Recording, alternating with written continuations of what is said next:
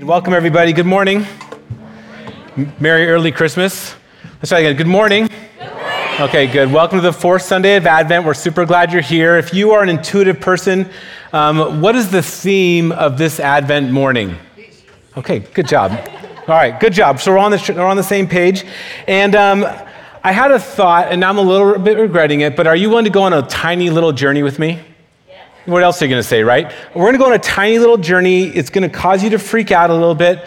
Just settle in, enjoy the ride, and I promise we're going to land the plane well. Okay? Can, can we do that together? Okay. Listen, we didn't used to have to do this, but now we do. All right. I came across this picture in my Twitter feed a couple weeks ago. This is a group of worship leaders that were invited to the White House.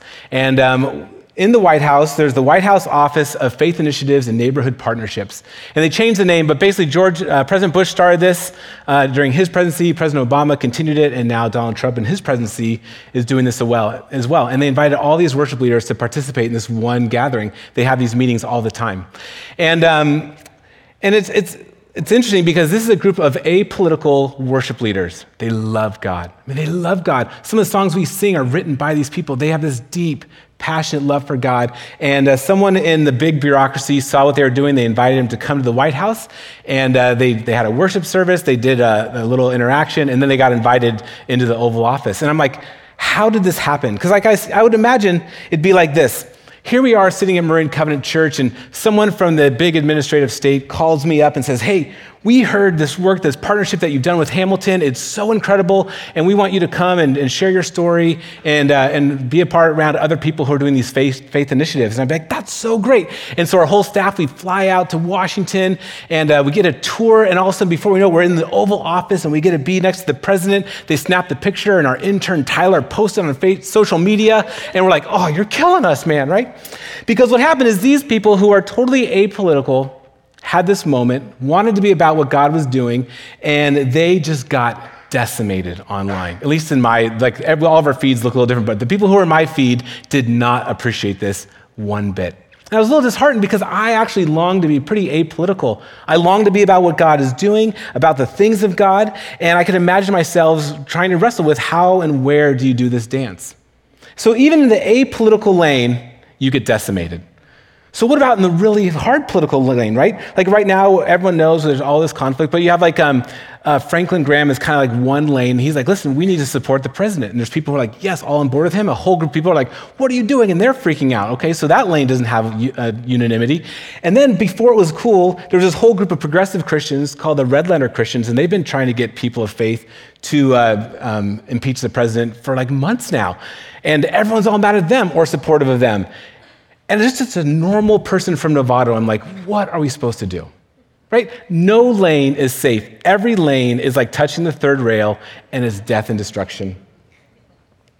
And the more I thought about this, I just realized I think the problem is that Christians just have a really hard time with power. And in fact, Christians in power kind of have never gotten along.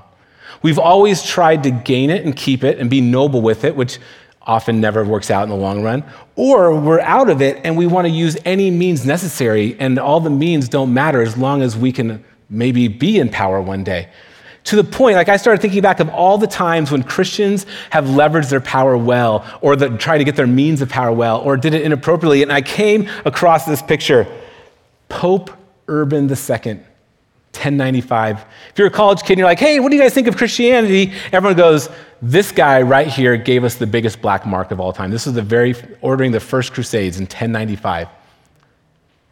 Christians leveraging power, wanting to be noble, wanting to do bring the kingdom of God on earth as it is in heaven. And because we're human beings and because for some reason we've always been so horrible with power, we seem to just miss it over and over and over again. And the reason why I wanted to just kind of walk through this little bit of a journey because the idea of peace is really has all these political connotations to it. In fact, for 3,000 years, God's people who've lived in a wide variety of contexts and wide variety of situations have longed for God to show up and to bring peace. And around 730 BCE, the prophet Isaiah gave this prophecy, which people of God have been leaning into for, like I said, for almost 3,000 years. It begins in uh, Isaiah chapter 9. So if you're a Bible, you just turn right into the middle of the Bible. That's pretty close to Isaiah, big chapter 9. We're going to start in verse 6. But if I go back just to verse 2 for one second, it says, The people walking in darkness have seen a great light. On those living in the land of the deep darkness, a light has dawned. And there's this picture already from the prophet saying, Listen, I know that we're living in this moment of deep darkness.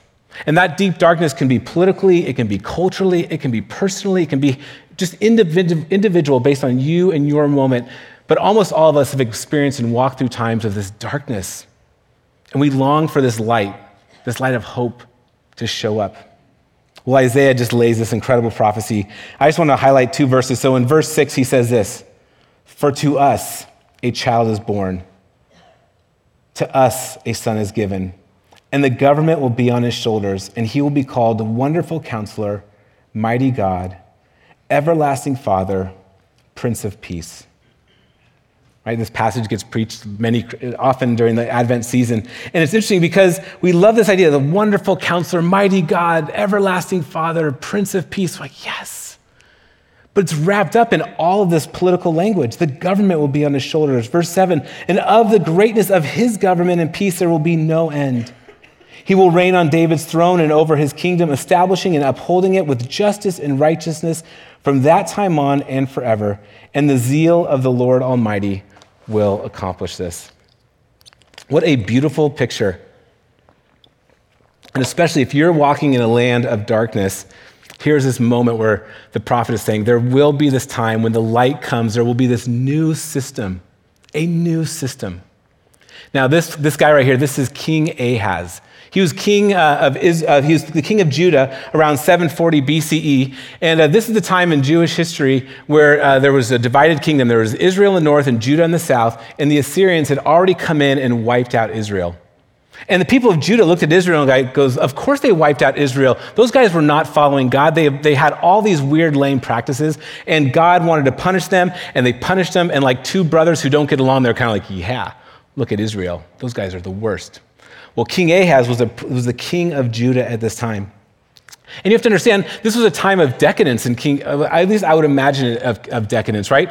You had this giant power, the Assyrians, coming in on you. And because of King Ahaz, he was super wise and, and conniving, and he ended up selling all the jewels and all the gold in the temple. And he, and, he, and he made up a deal with the Assyrians, and the Assyrians said, Hey, we're not going to attack you. And Ahaz, like, Yes, look at us. We are doing it. We are God's people doing God's thing. We found a way to uh, um, avert disaster. And it was this time of peace and decadence. And yet, it's in this moment where Isaiah is like, um, No there's going to be a time when the true kingdom of God comes. So there's part of Ahaz's reign um, that's written in Second Chronicles uh, chapter 28. And just listen to this description. So Ahaz, he's 20 years old when he becomes king, and he reigned in Jerusalem for 16 years. But unlike David, his father, he did not do what was right in the eyes of the Lord. He followed the ways of the kings of Israel and made idols for worshiping the Baals.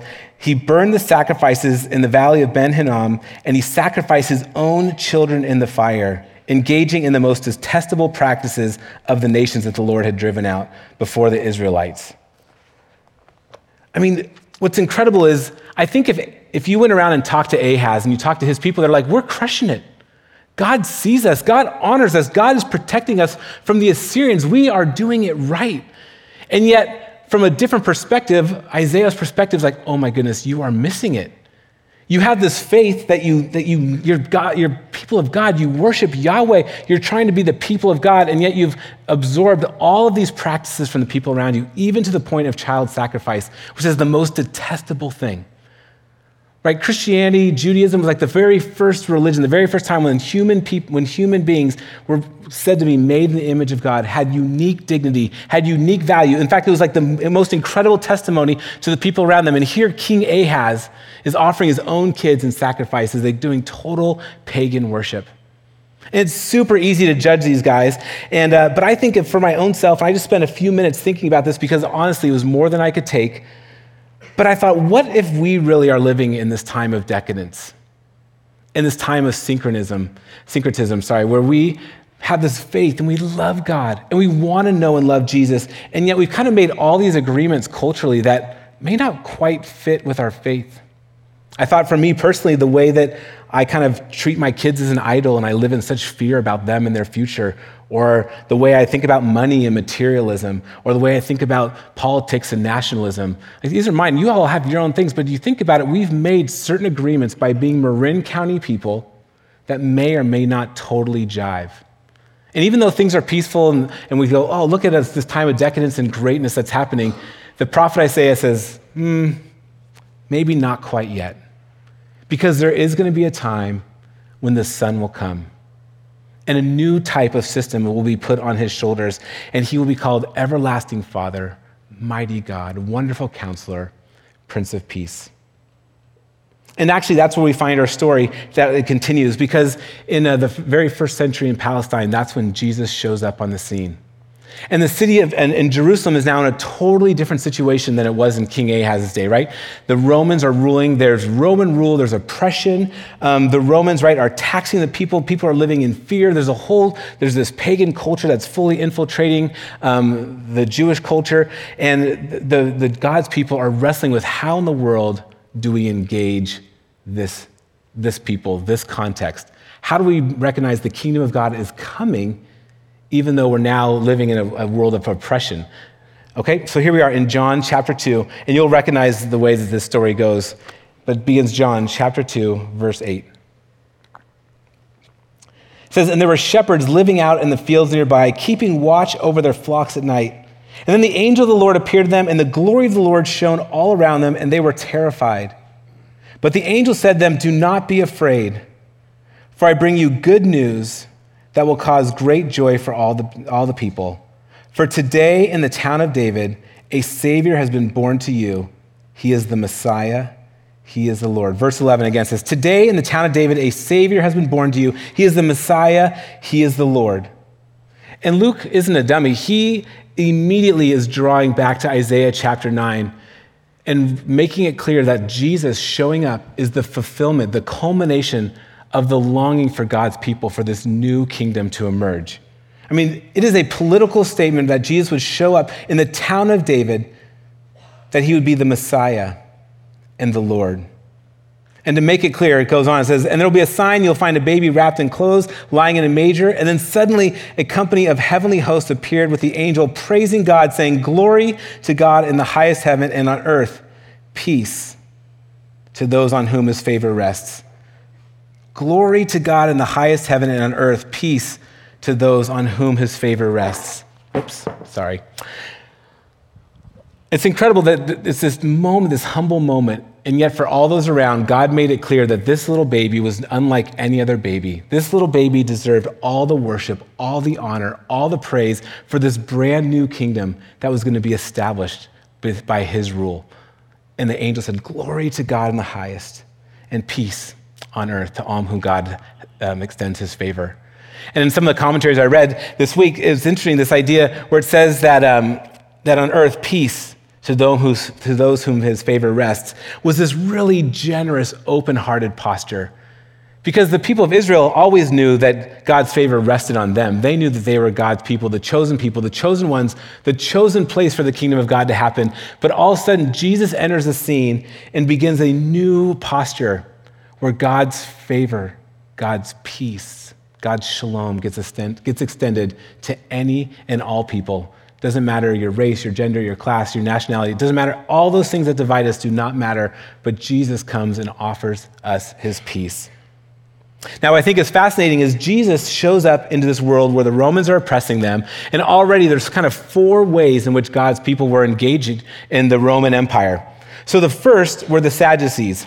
The Sadducees were kind of like the elite religious people. And um, they were like the academics, the elite, the Ivy League people. They all knew, they, they had relationships with the government, uh, with the Roman government, and they had relationships uh, with the Jewish people. And so they kind of were the intermediary between these two groups of people.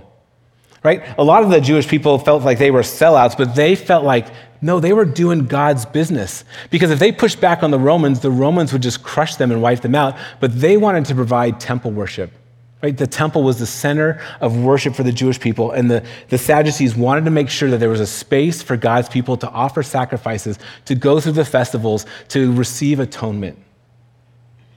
So the Sadducees had to make some agreements with the government. That, but the, so they found a way to make agreements with the government so they could worship God and make that happen. The Pharisees, right, they went the other way. They said, listen, we don't want anything to do with the government. In fact, the Pharisees were apolitical. And it's interesting that Jesus spends most of his time with the Pharisees because the Pharisees, I think we are in the line of the Pharisees. They genuinely loved God. They genuinely loved God, and they felt like we live under Roman oppression. And the reason why we're under Roman oppression is because we're not living rightly. And if we just live correctly, God is going to honor that and make a way for us to get out. And so they drew these very firm lines and said, listen, we are going to live in this sort of way. And they lived well. And they loved God, but they did not want anything to do with the government. So those were the Pharisees. And then you have the zealots, and the zealots said, Hey, we love God, and we're God's people. And we have history of people where we rise up and we're going to take our swords and our protest signs, and we are going to overthrow the government, and we're going to establish God's kingdom any means necessary. And for this whole season of Jesus' birth, um, the zealots, different groupings of zealots would rise up and try to take over the government. And ultimately, in the year 70 AD, the Romans were like, We've had enough, and they just wiped out all of Jerusalem.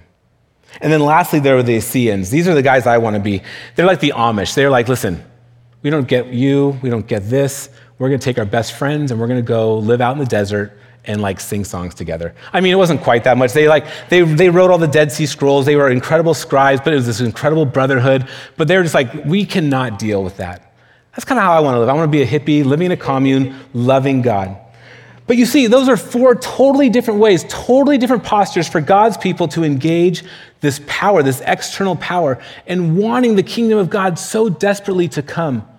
Not for their glory, but they recognize that the kingdom of God coming means that the everlasting God, right, the everlasting Father, sorry, mighty God, wonderful counselor, and Prince of Peace, that that sort of rule would be present when God's people, when God fully establishes his kingdom. And that's the world that Jesus rolls into.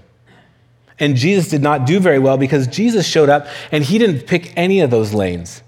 He picked a totally different lane that had nothing to do with any of their perceived um, directions. He had this entirely upside down version of the kingdom of God, where blessed are the meek, blessed are the peacemakers, right? That we're supposed to love our enemies, we're supposed to pray for those who persecute us. Right? They're supposed to be generous. If someone strikes us on one side of the face, we, we turn to the, give them the other cheek. We, if someone takes our cloak, we give another cloak. I mean, Jesus went a totally different route. And he began to talk about this new kind of kingdom. And you can see the way the disciples interacted with Jesus. They did not get it. They're, they're like, yeah, yeah, yeah, you're kind of this weird prophet guy, but right, when are you going to take over Rome? When are you going to like establish this thing? And we're going to be like your right and left hand guys. And Jesus always like, oh, you're missing it. You're missing it. I think of the, the way that Jesus engaged the woman at the well in John um, chapter 4. I think is like the perfect picture of, of the ministry of Jesus, that he is this esteemed rabbi he has this legend that he's the son of God and that he is going to bring about this new, um, this new kingdom, this new way in which God was going to show up. And he proves it in every interaction. But the way that he interacts with this woman at the well, he's in Samaria, which the Samaritans and the Jewish people had nothing to do with each other. And he shows up and he begins to talk to this woman in the middle of the day. And she's there in the middle of the day because she's had a sordid past. And you don't go to the well in the middle of the day, you go in the morning or night because that's where all like the girls go and they chit chat. They don't go in the middle of the day. So she's there. She doesn't want to talk with with anyone. The disciples go away, and Jesus finds himself sitting and talking to this woman. And you could tell by the interaction, like, he, like she's like, You should not be talking to me. And Jesus just leans in every time. He's like, I see you. And he knows her and he treats her with respect. And he actually gives her one of the most incredible teachings about worship anywhere in Scripture. He gives to this woman. And even the disciples come back like, Whoa, what are you doing? But in every interaction, Jesus sits and sees her he knows her story. He doesn't judge her. He offers love and grace and acceptance. And you just know if you've ever experienced any of those things, right? All of a sudden you feel ah, at peace. She felt such peace around that that she had to go and tell all of her friends, all the people in the town who all have been judging her for the last 10 years, they're telling all of them that there's now this person who's told her things about herself that no one else has known and you need to meet him.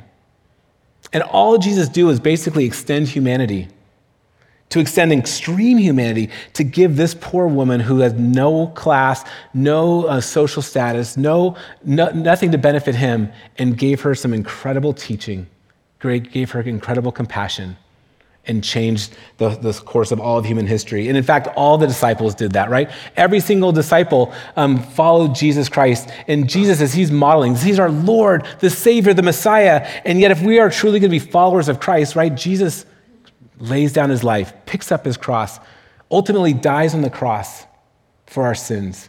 All the disciples end up dying and being martyred for their faith. And it's interesting because we want comfort so bad and we want peace externally so bad. And yet, if we're going to be true followers of Christ, we recognize it's not external realities that bring us peace, but it's being connected to God, being connected to this new kind of kingdom. And Jesus clarifies this in one of my favorite parables. He says, The kingdom of God is, is like a little tiny mustard seed. It's a little tiny mustard seed, and when it's planted in the ground, it grows into one of the largest bushes. And if I'm honest, I don't want a mustard seed type faith.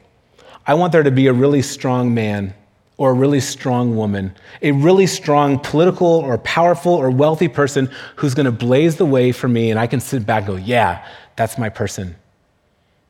But what's wild is that is not how the kingdom of God works. The kingdom of God works as a mustard seed where you individually and me individually experience the love and joy and hope and peace of Christ. And then we extend that to other people. And it's funny because we've been trying so hard for the strong man, the strong woman to save the day. And yet it was Jesus with this ragtag group of disciples who were all martyred in this tiny backward part of the whole world that ended up becoming this giant religion that's in almost every country all over the world that's bringing about God's kingdom in a totally different sort of way. So, all this is the way that Jesus works, and ultimately, he lives his life. He has these interactions with these people. He teaches a new way to live, a way the new kingdom is going to be, and then he models it, right? And then he ends up suffering, being tried, being executed, and he dies. And at that moment, if you think of all the external chaos that's happening, all of these poor disciples, they put their hope in this, this, this rabbi. They've given up families, they've given up jobs, they've given up careers, and they've put their hope in this rabbi who's now been executed publicly. And their political world, their cultural world, their personal world, I mean, is totally in shambles. And then this is where the story goes. In John chapter 20, right after Jesus was executed and at the beginning of his resurrection, he has this interaction. So, on the evening of that first day of the week, when the disciples were together, with the doors locked for fear of the Jewish leaders, Jesus came and stood among them and he said, Peace be with you. Shalom. And after he said this, he showed them his hands and his side, and the disciples were overjoyed when they saw the Lord. And again, Jesus said, Peace be with you. For as the Father has sent me, I am sending you. And during the Advent season, we celebrate peace because it is this incredible gift that God gives to us. It is a gift that we get to extend to the whole world. It's true peace for right here, for right now. The disciples who have experienced the bottom of the bottom in every possible way, Jesus shows up and says, Shalom, peace, well being, integrity, wholeness.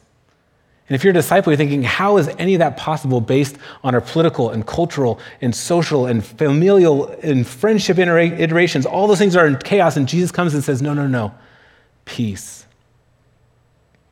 And this is the gift of God that came on Christmas that we as Christians give, get to be testimonies to the world because we live in a world that has no peace. Everyone is so anxious. Everyone is so trying to make things right in their world, in their personal world, in their political world, and it just causes more and more and more anxiety. And Jesus says, No, enough. Because the idea is that external things actually do not cause peace. And I actually had to, like, this is an awful way because this is just my dysfunction, but this is how I had to get there. Because I think if I have the, the right life, the right house, the right marriage, the right kid, the right job, the right amount of my savings, if all those things are right, then I'll be at peace. And I didn't want to have to like be, um, you know, trial and error all that. So I just did some common wisdom and looked around at people around us. And, um, and I came up right the really sad story that many of us know, Elvis Presley Elvis Presley was so handsome. He had such good hips, right? He would change music forever and ever. And he was wealthy. He, was, he had every single thing that he would want, right? But then he died in Graceland, fat and overweight and lonely, and just a, a shell of the man. This is a good warning for me. All the things that I long for that I think will bring me peace will not bring me peace. And the sooner that we can recognize that those things are entrapments and actually keep us away from peace, the sooner we actually can sit and engage with Christ. Because if you think about this, when have you actually experienced true peace? And it wasn't opening presents on Christmas, at least for me. It wasn't even getting a promotion. It wasn't getting a new thing that I bought. Like, those are all things that felt good in the moment, but true peace. And for me, true peace has been a couple times when I have really been crushed and someone who I love and who knows who I love and I know loves me back has sat down with me and just been present. And despite all my failures and all my challenges, sees me. And I can be myself, my vulnerable self, my inner self with all my anxiety and all my failures and all the things that rumble up inside of me. They see those things and there's no fear in their eyes. There's no shame in their eyes. There's no like, oh boy, what did I just walk into? right? There's a leaning in. There's like, oh, I got you. I love you. I'm with you. Right? When we're the most vulnerable and we're the most seen, is when we get a little touch of the peace of God.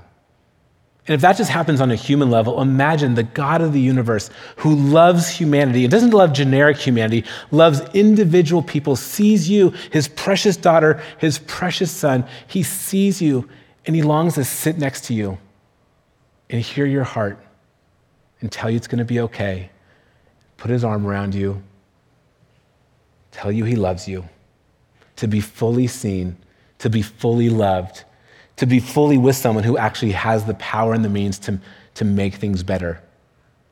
The peace of God. It's interesting with all this Christmas season and all the distractions and shopping and things that have been going on, the time I felt the most peace this Christmas was actually on Friday night. Pastor Courtney and Michael did this incredible job. They led a service called Broken Hallelujah. And it's interesting because in the church, you know, it's Christmas and it's beautiful and it's lights and it's celebratory and it's family and it's friends and it's all these great things. But we also know Christmas is really dark and lonely and opens up kind of these deep, dark wounds that are in many people's lives. And and unfortunately, in the church, we try to go, ah, God's good, get over it, and we're going to celebrate together. And like, like some of that's true, but there's something really special. And Courtney's like, okay, let's try this thing out. And she made this space on Friday night for people to come who are grieving, who Christmas and the Christmas season actually isn't joy filled, isn't hope filled, isn't love filled, but kind of taps into this like really deep sorrow and made this incredible space. And it was wild to sit with my sisters and brothers who were really wrestling with the depths of grief and loss. Handful of the stories I knew really well and are I'm just brokenhearted by. Some of the stories I don't even know at all, but I was just brokenhearted by. And yet the fact to sit with them, to have the word of God spoken over us, to have the words of affirmation and hope preached to us by Pastor Courtney. Peace. Shalom. Because the peace of God comes, this new kingdom of God comes when we connect to Christ and we experience his peace. And then the wild thing is, we get to express that to the whole world. Jesus reveals that the Prince of Peace has come, the kingdom of God has come. And you, being part of the body of Christ, are expressions of Christ. And you get to be the expression, the revealed expression of God's peace to other people. And so, as you experience the peace of Christ, if you sit and listen and love and are present with and see the depths of humanity and grace to the other person, you are participating in the kingdom of God. And scripture says, Blessed are the peacemakers. You and I have been tasked with just that. Well, I've been thinking a lot about peace this week, of course, and the Advent candle and the Advent rhythm. And I really think that peace is the culmination of all these other expressions. Because when we recognize that God loves us, He sees us, He's for us, right? We can begin to open up our hearts. We can begin to open the vault for God to have his way with us. And when we can recognize that this moment is not all the moment that we have, but that there's hope. There's hope in the immediate time, there's hope in the future. And we begin to experience the joy of God's goodness and grace and his good news. And our lives begin to be seen on an, you know, an eternal perspective. We see things the way God sees things, not the way we see things. And we experience God's love and hope and joy. It's then that we get to experience God's peace. And we've been talking about this all Advent season.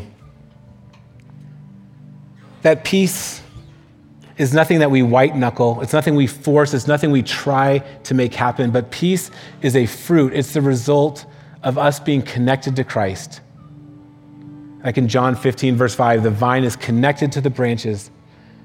Jesus informs us, equips us, empowers us and by being connected to Christ, the fruit of peace comes in us, and we then get to reveal that to the world.